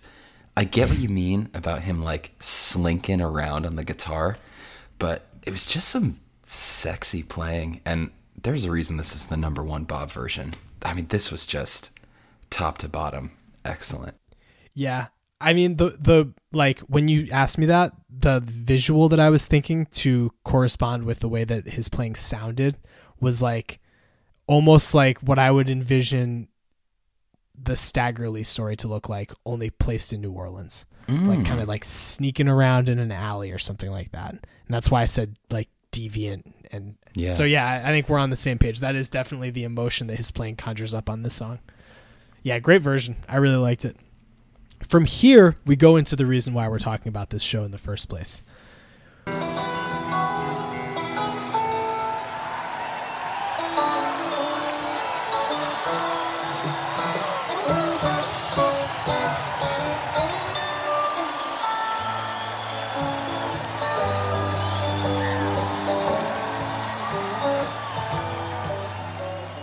Got a cryptical envelopment. So unfortunately you can really hear the breathlessness in Jerry's singing during mm-hmm. this song. He's like having a hard time, like really like singing it. And again, I think that that comes down to the weight that he had gained in the mid eighties. Um, with that being said, I really don't even care. It's still just super cool to hear this song it's, come up again. It is super cool. I think the crowd is surprised. Like they don't, they don't really start cheering until the fourteen second mark. Like, after, maybe they thought Jerry was just like noodling around a little bit, and then they're like, oh, wait, shit, and this is cryptical, and then they really get into it. It stands in stark contrast to the Saint Stephen return, where literally two notes in, there's an explosion of a cheer. And we'll have to talk to to David from Grateful Seconds about the difference eight days earlier when they brought this back to the vibe in the in the audience when they brought back Saint Stephen, because it did seem more yeah. explosive, the crowd reaction to that one, than this one. I get it was the second time they had played it, and so maybe there were some people who knew that they had brought it back at the Greek Theater and they were not as wowed by it. Ah. But this is still only the second time they've played this song in twelve years. Like, you know, I I would think that people would be going pretty crazy. Yeah, I think I was just expecting more of a like shock and awe factor for the crowd to be going ballistic, and I was like, huh, I don't think people understand what's going on here. They they played the song two hundred seventy-six times as a band, but almost all of them were in the Pigpen era. Right. They they played it five times in the summer of eighty-five. This was the second of the five. As I said, the first was that six sixteen eighty-five show. And, you know, it's a short, tidy little cryptical, as they were most of the time. But it's just, it's more cool to hear it than anything, I think. Yeah, it's it's so cool. My one critique of this song is kind of the same critique we've been pumping out on Billy and Mickey. Like, did they not get the memo that they were playing cryptical? Like, they are just not, they are not in sync with one another. And this is only, I mean, the crypticals are short. They, they do uh, bifurcate them. Right. This is only two minutes long, and for the first ninety seconds, they're out of sync. And it's like, guys, there's not much left. They, I guess, salvage it at the end, but... Think about this, though. So that, that story that I told about Dennis McNally having to tell them that they were playing for their twentieth anniversary, and then they're like, oh, okay, I guess we'll come up with something then for those second shows. It might have been like, you know what would be interesting? What if we brought back cryptical envelopment? And then, like, everyone had to remember how to play it that day, even, you know? Yeah. And so now yeah. they're eight days removed. They decide they're going to try it again, but maybe they don't remember it that well. They've played a lot of different songs in the meantime. That's for damn sure. But in any case, yeah, I think the, the drumming and Jerry's vocals are the stumbling blocks, but I don't think that either of those overrides my positive feelings about this song just because I'm so happy to hear it again. Same. Same. Yeah. Yeah. So from here, they go into, from cryptical, they go into drums and space. I like this drum space. I think I like this drum space better than the ninety drum space that we talked about. For sure. The first three minutes, it sounds like fireworks. These guys are exploding on the drum set, and it sounds really cool. I'm a big fan of this, that opening section. It's almost like marching band-esque. It's, I think it's because of the super strong snare presence. Um, and I really, really liked what Billy was doing on the snare until it gets, I would say dark, but we've been to a dark drum space with that nineties show. So it gets uh, slightly shaded yeah. around the four fifteen mark with the toms and cowbell. Yeah, the cowbell, when that comes in, that's when I started to identify it as like the midsection of drums, because Mickey starts playing that, and it, it sounds really good, but then I think that that is like a, a clear transition from that beginning strong like snare forward playing that we're getting in the beginning. And then the end section is just like a pretty much like an extended space lead in with ju- I think it's just Mickey drumming at that point. It's very psychedelic and a pretty cool entree into into space, which is then a like a trippy, trippy space. There's howling sounds, laughing sounds, whistling, jungle and, sounds. Yeah. And some like some light guitar teasing of the other one, which is interesting because then they don't go into the other one. Right. Um, what did you think about space? Any notes on that? The jungle sounds I thought were creepy but cool. And then the other note was um, this was another song where that like echoey effect actually helped. Like it actually contributed value um, because it just made it more trippy and weird. And Jerry's noodling I wrote eerie but cheery. Because it was. It was like strange but not dark. And maybe I'm like unfairly comparing it to the nineties show that we talked about. But it was like happy weird, not like, oh God, crawl under the table weird.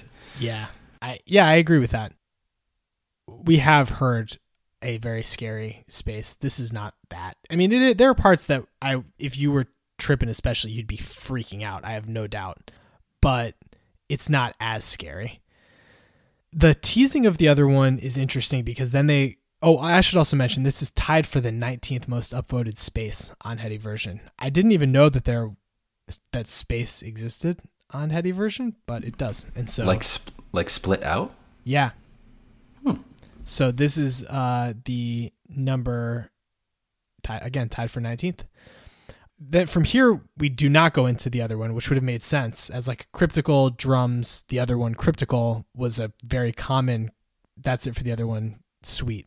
In the sixties, but instead we get a Jerry ballad coming out of space, which is, you know, what, what was common throughout the eighties, and it's an absolutely gorgeous one. Comes a Time.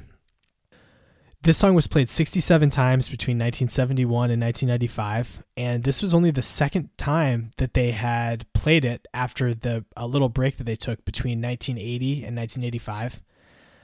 Uh, I think that this song suits Jerry's voice. My note is, this song suits Jerry's voice, or I'm just getting used to it as we go, but this ain't bad.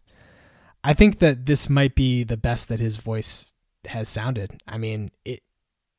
I was just going to say, I'm going to do you one better, and I think it actually sounds beautiful with how it works here, and I think this was the best his voice had sounded in the show.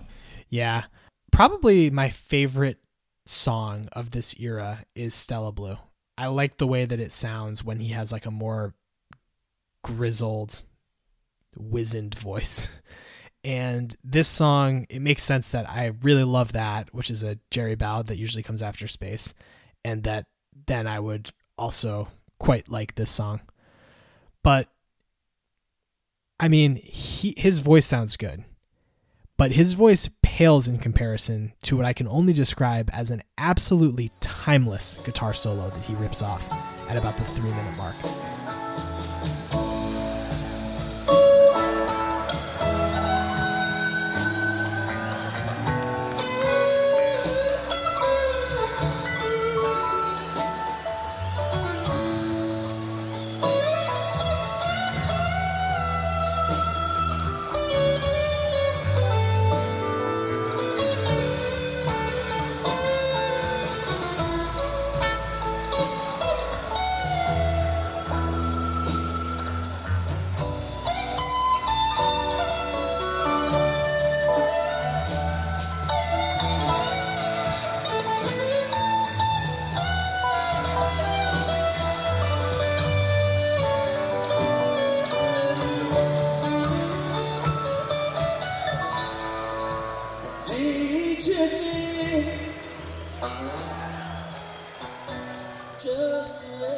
I mean, that is like the type of solo that I feel.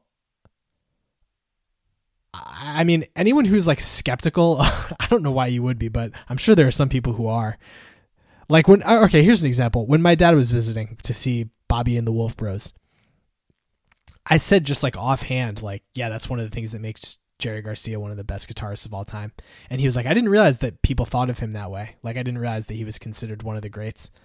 And I was like, yeah, absolutely. Yeah, definitely. And he, just, he's like singular in his guitar playing. And the thing to me, like, what does someone's peers think about them? What do other guitar players think about Jerry Garcia? And it's mm-hmm. pretty much universal that they praise his guitar playing. When you hear this solo, it is oozing with energy. Like, he is like letting the notes really just like sit with, like, giving them space to like marinate, and it's just so deliberate the way that he's playing it, and it sounds just so damn good. I mean, I, I just really, really, really loved that, just his guitar playing on this song. Yeah, again, I, I think it's beautiful. I think we'd be remiss if we didn't mention, because we didn't we haven't talked about him a lot on the show for reasons we've already talked about, but Phil stood out to me here with a calm but firm presence, like supporting Jerry through his uh, his opus in this show. Yeah, agreed. I mean, everyone, it kind of is like they're all in a supporting function on this song, but they all play their roles perfectly well. So from Comes a Time, we have that one song break before the tease of the other one in space pays off, and we get the other one right afterward. Now, the other one, it's cool to hear it sounded good in the mid-eighties, and it does sound very good. It is just in such a different place than the last episode that we talked about it from nineteen seventy-two, when it was this monster, you know, nineteen-minute jam split up across between, or on either side, rather, of an El Paso. Here, it's what, like four minutes long? It's very short. Yeah, four or five minutes. Yeah, it, it goes from being like the, the focal point, the the payoff in set two, to kind of a supporting character. Yeah. Which is, um, which is you know, tough, but it it's not... Different isn't always bad. And no. This is not bad. I agree. Looking at other set lists from eighty-five as I was listening to more of this year for this show, it seems like this comes after space a lot and serves the same function. It's like a four-minute, like, cool musical moment. I wonder if the fact that drums and space now are a dedicated part of the set by the eighties leads to, like, less of a need for the other one to be that big anchor point in the second set jam that it was in the early seventies. Probably. Probably. So from there you go, as as it should, back to Cryptical. Close out the That's It for the Other One suite with the second part of Cryptical Envelopment. My only note here is two words long. Love it. It's just cool. I'm just glad to have it. That's good. Brent in particular stood out to me in this second half. Second part of Cryptical. But yeah, a nice sweet little melody to transition us into a beautiful melody of Wharf Rat. Yep. This is uh it's just a super poignant song, and it feels even more poignant at this point in the Dead's history. I feel like this is another song that's better for Jerry's voice than a lot of the songs that came before it. It just it just works. And this is actually a song where I think that Brent's keys, his tone on the keys, really works. There are moments in this song where I feel like each of the musicians has like a, like their part is my favorite. At the very end of the song, Bob's rhythm guitar is great. Very standout work from him. Around like the six fifteen mark, Jerry is going into like, I wrote down guitar theatrics. Like he's like going for it around that point, and he's killing it. And Brent a little bit before that sounds really good. Phil throughout, I mean, Wharf Rat, because it's kind of a bass heavy song, he's just holding it down the whole time. And the same goes uh, for the drummers. I didn't really make any notes about them, but that could be a good thing or a bad thing. You know? I think I think it's a good thing overall with this show. What I noted about the drumming was that they weren't trying to do too much, which was good. So to that point, like they were not trying to overshadow Jerry and overshadow, you know, this this big ballad. They were just holding down what they could, and, and that that complemented this really, really nicely. Yeah.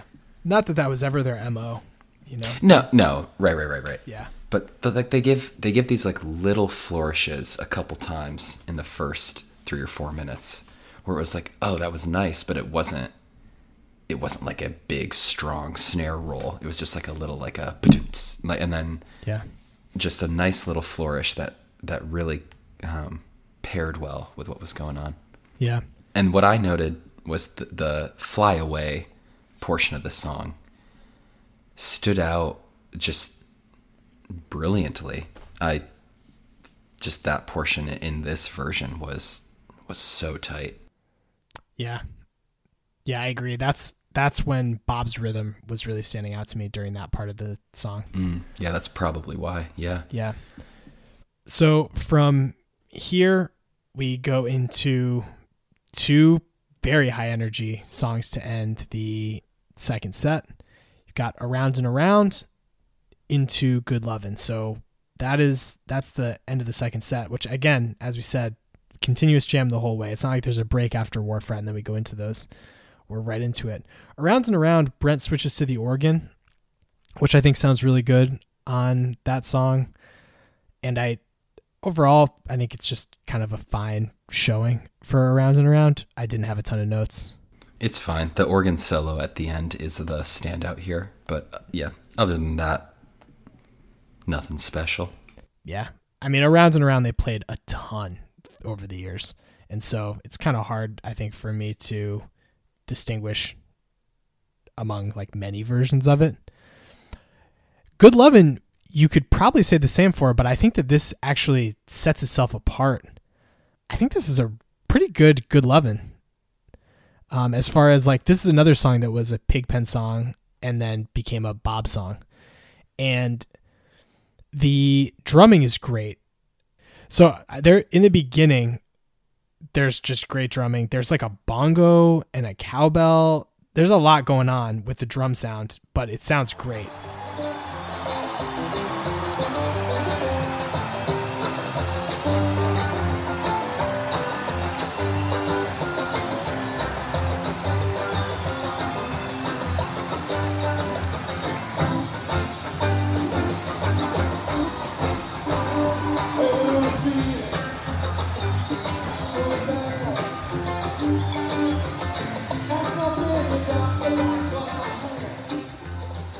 The thing that stands out to me about this one is the the rap that Bobby has toward the end, which I actually think is quite good.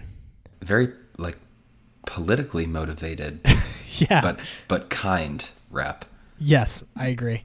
I was going to spring an unfair question on you. I was going to ask you how many times this song ended set two, because I think of this song as the like Bertha plus one at the usually in set one of shows. thirty-two times is the answer. Whew, he's got it quick. Well, because I thought the same thing, and so I looked it up. This song was played five hundred thirty-three times by the Dead, and it was only a set closer thirty-two times. So you're right, not a common set closer. Uh, in, additionally, though, um, it's funny that you say that, Dave, because Around and Around was the lead-in seventy-four times, which was tied for the most common lead-in with Bertha. Bertha, there it is. Nice. So that makes about a third, right, of the five thirty-three, one forty-eight were either Bertha or Around and Around. So okay, you know, about a quarter. Yeah, yeah, a little somewhere between a quarter and a third. So pretty common that you'd get Around and Around or Bertha leading it in, but not common that it would happen at the end of set two like this. I do think that the rap at the end of set two, like having that at the very end of the concert, was kind of cool. Yeah, I mean, just a, a good, Good Lovin'. It's interesting because the Good Lovins throughout Europe seventy-two, when Pigpen is on in that tour, are like phenomenal. And right oh, now we're yeah. in, in the middle of Europe seventy-two, so both of us are listening to a lot of that music. And mm-hmm. so it is kind of, it does stand out a little bit just because it's so different. But that's that's not a bad thing. It's just kind of different and, and cool. Yeah, like I said earlier, different isn't always bad. No. It's yeah, it's neat. Uh, the encore is something that's just not different in any way. It's U S Blues, an absolute chalk encore. And I mean, frankly, just a good, not great version. I wish Brent was singing more than he is on this song. I like his supporting vocals on this song, and he's not really doing much. I do like his organ sound on it quite a bit. And I think there's a, there's a lot of great work by the Rhythm Devils on this song. Billy and Mickey are doing, absolutely, they're doing really well. And Phil also is doing some cool stuff. I mean, he, he usually is. This is a good song for Phil because he's can have that kind of heavy bass that's in the backdrop of Jerry soloing, but I actually think that Jerry's soloing is not super great. It's not, doesn't stand out really on this song. It's just a fine encore, but really not one that like captures your imagination in the way that other encores or even versions of this song do. Yeah, I totally agree. Um, the two forty-five mark, band kind of figures it out a little bit, gets into a good bluesy jam. But yeah, other than that, just kind of, just kind of average. Yeah. All right, Dave, let's bring it back home. So overall, I, th- I think a good second set, just a monster mega jam, basically. It lasts eighty minutes of this two and a half hour show, almost two and a half hours on the nose. And there are a lot of high points, I think, throughout the second set. Throughout the show, really. I mean, I think overall it's a good show. Throughout the show, yeah. Um, I agree with you on the... There are a couple more high points in the second set than the first, but the first had some... The peaks were high. The Alabama Getaway and the Let It Grow were high, high points. Um, I loved this eighty-five show. And the more I listened to it, the more and more and more I found to take away to like it. Um, I, there are two reviews of this show that I want to read to you. Okay. Because I think, I think there are some divisive points about nineteen eighty-five. So we'll start with the, the bad review. Okay. We'll start with the one star review. One star is just rude. Someone gave it one star. Yeah. So, well, I don't want to, I don't want to throw him or her under the bus. Yeah, make it an anonymous review. Okay, an anonymous review for a one-star review. Serious candidate for worst Dead show of all time. This is the most pitiful Dead show I've ever heard in my entire life. This person should, should get out more and listen to... This person needs to listen to more shows from eighty-five, honestly. Okay, continue. I just want to make sure I'm getting this right. They Did they call it pitiful? Yes. This is the most okay. pitiful Dead show I've ever heard in my entire life. And the only reason I'm here... is because it was actually selected as the thirty Trips show for nineteen eighty-five? Hilarious! This is the best of what eighty-five has to offer? The Cryptical gives me nightmares.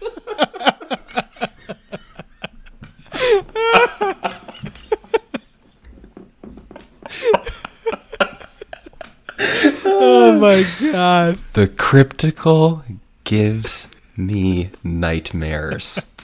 That's so melodramatic. I'm not even gonna finish the review because it's no, just that, more.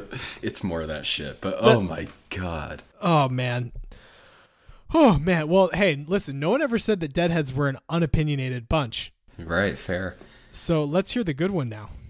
So, from Big Trees, Not Big Stumps, and that's Stumps. Sorry, with a Z. Okay. Subject: Riverbend Magic eighty-five. For nineteen eighty-five, it's five stars.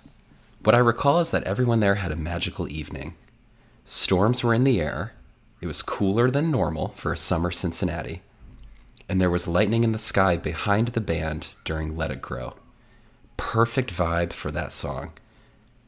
I also recall a tugboat pushing barges upriver going behind the stage during He's Gone. All right, cool.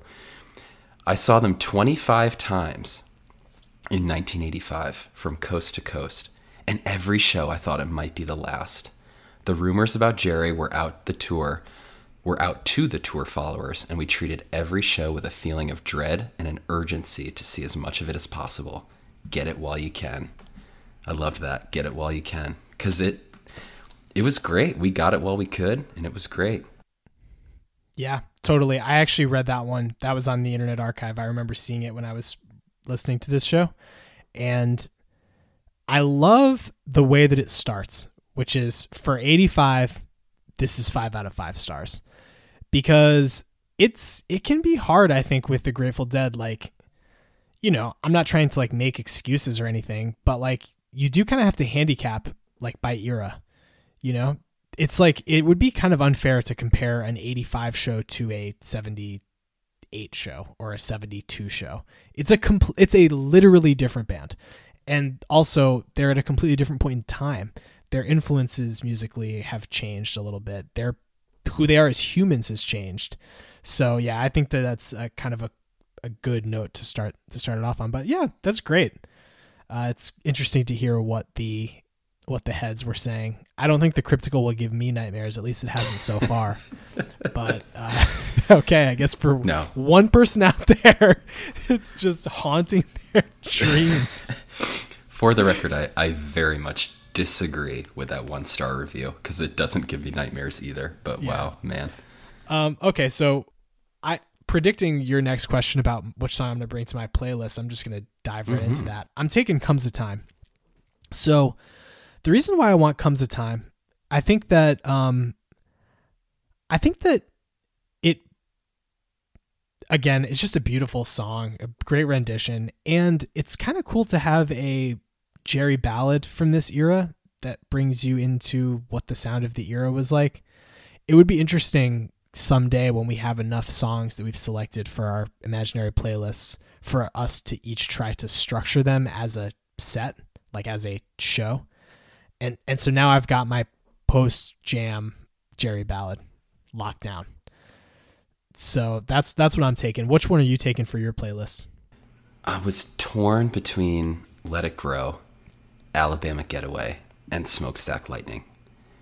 Those three really stood out as just solid, solid, solid. And I think kind of for the same reason as you, like if we're going to structure this in some way, the just chalk show opener of Alabama Getaway. This is a fantastic Alabama Getaway. Let's let's get it out of the way. Let's put that as the show opener in this, you know, stru- imaginary structured playlist and on to the next one. So I'm taking that Alabama Getaway to start it off. It's it's really good, folks. Nice. I like it. I think that's a good selection. I think all three of the songs that you identified were were really good ones and ones that I would ha- were kind of floating around in my mind while I was thinking about which song I wanted from this playlist. It pained me to not take that Smokestack Lightning because it's so good. It is a really good one. Okay, so last couple notes for us before we sign off. Thank you so much to everyone who listened, and thank you to everyone who's been engaging with us on Twitter. Uh, we've had so much engagement over the last couple of weeks, and we've been loving it. Like talking to all of you there, and same on Instagram. So again, if you have not yet done it, uh, follow us on Twitter at WorkingMansPod and on Instagram, WorkingMans underscore pod. Also email us WorkingMansPod at gmail dot com if you want to reach out to us that way. We've had some nice emails, and we'd We'd like to hear from you too if you want to reach out to us. Devin Murphy, thank you again for putting us onto the show. We had a great time listening to it and talking about it. And um, yeah, uh, I think that's it. Dave, anything else from you?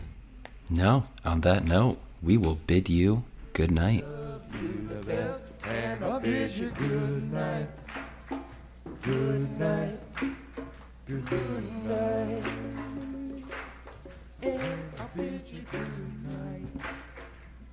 night, good night, and I bid you good night, good night, good night. That's it, that's it. You got it.